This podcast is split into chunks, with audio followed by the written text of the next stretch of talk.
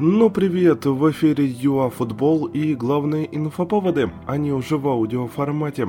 Замена для Миколенко, желание Динамо и первый новичок Шевченко. Поехали! Да, потому что Динамо объявила о возвращении из аренды в Днепре-1 Влада Дубинчака. В текущей кампании он провел 18 матчей и отдал две результативных передачи. Также, также якобы киевляне хотят купить Хорхе Кайседо из ЦСКА София и продать Гео Цитайшвили в Слован. Тем временем Артем Франков заявил, что Десну могут забанить на трансферном рынке из-за румынского защитника, которого клуб приобрел прошлой зимой. Константин Дима не провел за команду ни одного матча и летом покинул раздевалку. Ну что ж, спортивный директор Вадим Мельник на это ответил, что в нашей жизни все возможно.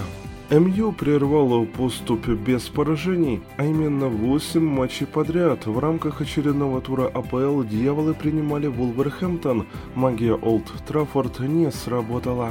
Потому что волки играли лучше и в итоге одержали заслуженную победу. Гол в активе Маутиньо.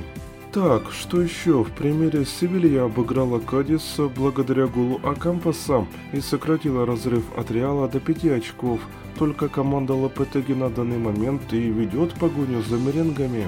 А еще Вильяреал выиграл четвертый матч подряд, Леванте был разбит со счетом 5-0. Также Атлетик Бильбао одолел Асасуну 1-3. Андрей Шевченко получил первого новичка. Дженуа объявила о переходе правого защитника Янгбойзу Сильвана Хефти.